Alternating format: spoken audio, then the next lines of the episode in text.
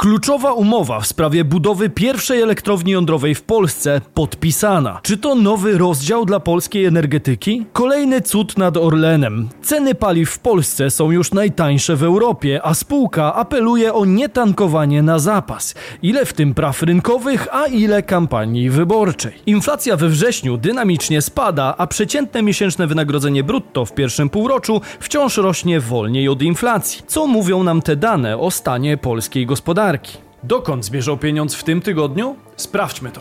Bizweek. Cotygodniowy przegląd świata biznesu i finansów. Cześć, tutaj Damian Olszewski i witam Was serdecznie w programie Praktycznie o Pieniądzach i kolejnym odcinku informacyjnej serii Bizweek, gdzie co tydzień otrzymujecie dawkę najważniejszych informacji ze świata biznesu i finansów. Czas to pieniądz, więc zaczynajmy. Orlen blokuje ceny, a na stacjach brakuje paliw. Ceny paliw w całej Europie szybują w górę. Decyzja OPEC o redukcji wydobycia spowodowała skok ceny baryłki o 33%, osiągając tym samym poziom 95 dolarów. Pomimo tego globalnego przecież zjawiska, w Polsce doświadczamy czegoś zupełnie innego. Ceny paliw spadły bowiem o kolejne 6,3%. Jak widać, polski rynek zdaje się być odporny na światowe tendencje wzrostowe. Według analiz ceny paliw w naszym kraju powinny kształtować się w granicach od 1,62 euro do 1,72 euro czyli jakieś 7,5 do 8 zł. Tymczasem aktualna cena za litr benzyny 95 w chwili tworzenia tego materiału wynosi poniżej 6 zł. Dla kontrastu najwyższą cenę benzyny 95 na stacjach paliwowych znajdziemy obecnie w Holandii. Zapłacimy tam 2,13 euro za litr, czyli blisko 10 zł. Jednak tutaj trzeba wziąć pod uwagę również różnice podatkowe. Mówię o cenie po opodatkowaniu, a w każdym kraju wysokość podatków jest nieco inna. Jeśli więc zignorujemy w cenie podatki, to najdroższym państwem okazuje się Dania, gdzie cena netto jest o 14% wyższa od średniej w Unii Europejskiej i wynosi 1 euro i 3 centy za litr paliwa. Na nasze będzie to jakieś 4,77. Dla porównania w Polsce cena netto wynosi około 70 eurocentów za litr. Jak widać różnice pomiędzy poszczególnymi państwami Europy są dziś naprawdę znaczące. To zjawisko nie umknęło więc uwadze naszych sąsiadów. Czesi, Niemcy i Słowacy także zjeżdżają się do Polski, aby skorzystać z dużo niższych cen paliw. Dla przykładu obywatele Czech mogą oszczędzić prawie 2 zł na każdym litrze paliwa zakupionym w Polsce. Nie dziwi więc, że stacja paliw Orlen w Chałupkach położona przy granicy polsko-czeskiej jest nieustannie oblężona. Ludzie są gotowi poświęcić kilka godzin stania w kolejce na stacji benzynowej, aby tylko odpowiednio zaoszczędzić.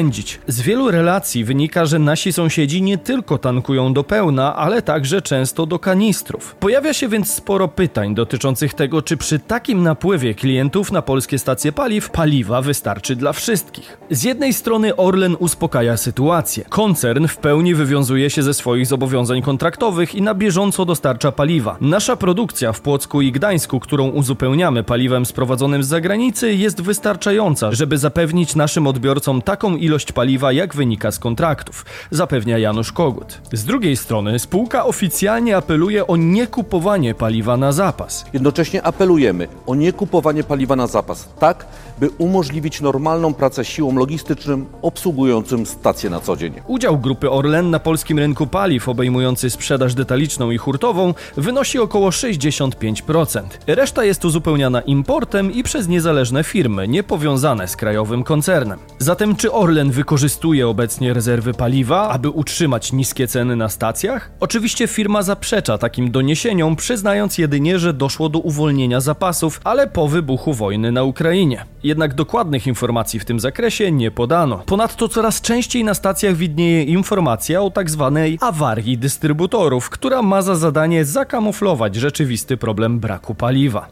Przepraszamy, awaria dystrybutora, efekta diesel. Na Orlenie. No dobra, ale awaria dystrybutora oznacza, że jest awaria jednego dystrybutora. Można w takim razie podjechać do drugiego, żeby wziąć sobie i... No tak niekoniecznie, ponieważ mamy, przepraszamy, awaria dystrybutora. Dodatkowo inne firmy także zgłaszają się do Orlenu po paliwa hurtowe, bo po co mają sprowadzać własne, sporo droższe? Grupa Orlen, odpowiedzialna za dwie trzecie rynku, sprzedaje przecież ropę po niższych stawkach. Co zatem stoi za taką polityką cenową? Po rynku krążą już różne spekulacje. Po pierwsze, raczej mamy do czynienia z zagraniem przedwyborczym. Orlen może przyjmować właśnie spore straty jako państwowa spółka wykorzystywana jako narzędzie gry politycznej. W internecie krąży nawet słynna wypowiedź, że nie ma możliwości, aby paliwo w Polsce było poniżej 6 zł. Mamy jednak kolejny dowód na to, że rok wyborczy to czas prawdziwych cudów. Orlen może też chcieć wyniszczyć konkurencję lub po prostu pomóc obywatelom, trzymając ekstremalnie niskie stawki. Jednak nawet w tej ostatniej, najbardziej altruistycznej wersji, której nie powinniśmy oczekiwać od spółki giełdowej, trzeba być ostrożnym. Podobny ruch nie tak dawno odbił się już rządzącym czkawką na Węgrzech. Węgry od listopada 2021 do grudnia 2022 roku zamroziły maksymalną cenę paliw. Na skutki tej decyzji nie trzeba było długo czekać. Zaraz po zniesieniu limitu ceny wystrzeliły w górę, bo tak właśnie działa rynek i interwencjonizm państwowy może zakrzywić rzeczywistość na chwilę, ale nie na zawsze. Tym samym obecna polityka cenowa również może odbić się na portfelach po wyborach, aczkolwiek na pewno nie zdarzy się to od razu, tylko będzie stopniowe. Tak czy owak, niskie ceny na stacjach z pewnością wpływają na nastroje wyborców, ale nie tylko, bowiem ceny paliw i energii to także znaczący składnik inflacji, która także zaczęła gwałtownie reagować. Dezinflacja przyspiesza. Czas na kolejną obniżkę stóp procentowych? Tak znaczącego zahamowania wzrostu cen w Polsce nie obserwowano od dłuższego czasu. Wrześniowe dane GUS zaskoczyły ekspertów, którzy przewidywali, że tempo wzrostu cen będzie zwalniać, lecz w dużo mniejszym stopniu. Inflacja w Polsce po raz pierwszy od lutego 2022 roku spadła do jednocyfrowej wartości, obniżając się o niemal 2% z 10,1 do 8,2%. Z danych GUS wynika jednocześnie, że we wrześniu ceny spadły w Polsce względem sierpnia o 0,4%, więc mamy także spadek miesiąc do miesiąca. Co jest główną przyczyną tak dynamicznego spadku inflacji? Jak zauważa analityk Polskiego Instytutu Ekonomicznego Sebastian Sajnuk, głównym czynnikiem jest kontynuacja spowolnienia wzrostu cen paliw oraz żywności. To właśnie pierwszy z tych elementów, czyli ceny paliw, zanotowały spadek o 7% rok do roku. Niemniej jednak nie ma co otwierać szampana za wcześnie. Sebastian Sajnuk ostudza emocje, zaznaczając, że nie należy oczekiwać tak znaczącego spadku inflacji w nadchodzących miesiącach. Obok obniżenia cen paliw zauważalny jest także spadek tzw. Tak inflacji bazowej, która według szacunków we wrześniu obniżyła się z poziomu 10% do 8,8%. Zanotowano również spowolnienie wzrostu cen żywności i energii, które obecnie wynoszą odpowiednio 10,3% i 9,9%. Z pewnością obniżenie inflacji jest także efektem wysokiej bazy z ubiegłego roku, jednak kluczowym czynnikiem napędzającym spadek inflacji jest obecnie obniżka cen paliw. Wspomniany cud paliwowy pomaga zatem również poprawić poszczególne wskaźniki makroekonomiczne i zalicza zauważalne efekty. Jak zapewnia Jacek Sasin, za nami strach przed inflacją. Udało nam się skutecznie ją stłumić, będzie nadal maleć. Czy aby na pewno? Oczywiście inflacja będzie nadal spadać, ale jeśli chodzi o dynamikę tego spadku, zdania są podzielone. Ekonomiści z mBanku, Santander Banku i ING Banku Śląskiego przewidują spadek inflacji do końca roku do poziomu około 7%. Według ich prognoz proces dezinflacji zatrzyma się w 2024 roku, a inflacja może nawet nieco wzrosnąć. Na dane płynące z gospodarki często reaguje też polski złoty, który wciąż jeszcze nie odrobił ostatniej straty wywołanej sporą obniżką stóp procentowych. Dlatego nadal część środków trzymam w euro na oprocentowanym koncie walutowym u brokera. Niech sobie spokojnie rosną, bo przy obecnej niestabilności kursowej walutowa poduszka bezpieczeństwa może się jeszcze przydać. Dla niewtajemniczonych mówię o rachunku partnera kanału, który codziennie dopisuje odsetki do mojego kapitału, a do tego oferuje długoterminowe produkty oszczędnościowe na 4,5 do 6,13% w euro i dolarze. Środki są też chronione do 20 tysięcy euro przez tzw. Tak ICF, czyli Investor Compensation Fund. Autentycznie ciężko było mi znaleźć na naszym rynku coś podobnego z taką stopą zwrotu w obcych walutach. To akurat trudny i zaniedbany obszar produktowy dla polskich banków i brokerów, dlatego zdecydowałem się na współpracę z Freedom24, gdzie oprócz sensownie oprocentowanego rachunku mogę też kupować realne akcje, ETF-y i jednostki uczestnictwa, a nie tylko kontrakty CFD.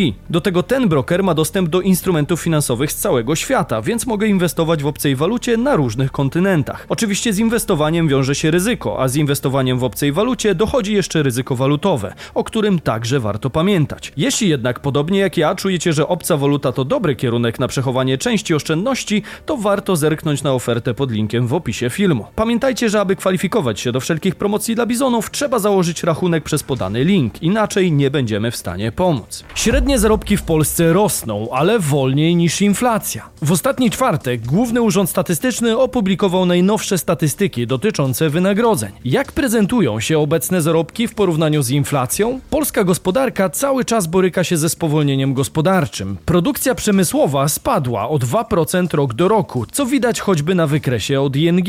Mimo to tak zwana średnia krajowa w Polsce nadal rośnie. Przeciętne miesięczne wynagrodzenie brutto w pierwszym półroczu 2023 roku wyniosło 7061 zł i 52 grosze, co oznacza wzrost o 14% w porównaniu z pierwszymi sześcioma miesiącami 2022, informuje GUS. Jednakże mówimy wciąż o wzroście jedynie w ujęciu nominalnym, bowiem w ujęciu realnym sytuacja wygląda już mniej optymistycznie z powodu wysokiego wskaźnika inflacji CPI, która w pierwszym półroczu 2023 roku wyniosła 15%. Oznacza to, że realnie średnie wynagrodzenie w kraju w tym okresie spadło o 1%. Trzeba jednak podkreślić, że wciąż jest to dużo lepszy wynik niż w tym samym okresie w zeszłym roku, kiedy średnia pensja wyniosła 6346 zł i 15 groszy i wzrosła nominalnie o 11,7%. Wtedy, podobnie jak teraz, mimo nominalnego wzrostu, po uwzględnieniu inflacji tak naprawdę spadła o 2,1%. Co ciekawe, w drugim kwartale 2023 średnie wynagrodzenie brutto wyniosło 7005 zł i 76 groszy, a w pierwszym kwartale było to 7124 zł i 26 groszy, czyli kwartał do kwartału mamy spadek o 118,5 zł. Dane dotyczą oczywiście całej Polski i wszystkich sektorów. Pytanie więc, jak wyglądała sytuacja w różnych sektorach? Najwyższy wzrost zaliczył transport i gospodarka magazynowa, aż o przeszło 18%, natomiast najniższy budownictwo 7,6%. Sam region także oczywiście mocno wpływał na różnice w wynagrodzeniach. W regionie warszawskim wynagrodzenie wyniosło 9071 zł i 86 groszy, natomiast w regionie podkarpackim lekko ponad 6312 zł, czyli mniej o przeszło 2759 zł. Jak widzicie, różnice są naprawdę znaczące, podobnie zresztą jak koszty utrzymania się w obu regionach. W stolicy średnia pensja powoli zbliża się do granicy 10 tysięcy złotych, a jest to liczba, co do której premier wyraził dość śmiałą polityczną deklarację. Chcemy, żeby Polacy rozwijali skrzydła. Nasza wizja rozwoju jest taka, aby na koniec naszej, mam nadzieję, trzeciej kadencji średnie wynagrodzenie w Polsce wyniosło przynajmniej 10 tysięcy złotych. Czy faktycznie uda się spełnić te obietnice? Dajcie znać, jak uważacie w komentarzu. Przy wysokiej inflacji, kto wie, w końcu z minimalną w wysokości 4000 złotych się udało. Pytanie jedynie, ile te 10 tysięcy złotych będzie wtedy warte w ujęciu realnym i czy aby na pewno będzie można kupić za nie więcej niż za obecną średnią pensję. Kluczowa umowa na budowę pierwszej elektrowni jądrowej w Polsce. W środę spółka Polskie Elektrownie Jądrowe zawarła umowę z konsorcjum firm Westinghouse i Bechtel Corporation na projektowanie pierwszej elektrowni jądrowej w Polsce. To część rządowego programu energetyki jądrowej. Pierwszy blok elektrowni w Lubiatowie Kopalino na Pomorzu ma zostać uruchomiony w 2033 roku. Podczas uroczystości podpisania umowy byli obecni prezesi PEJ,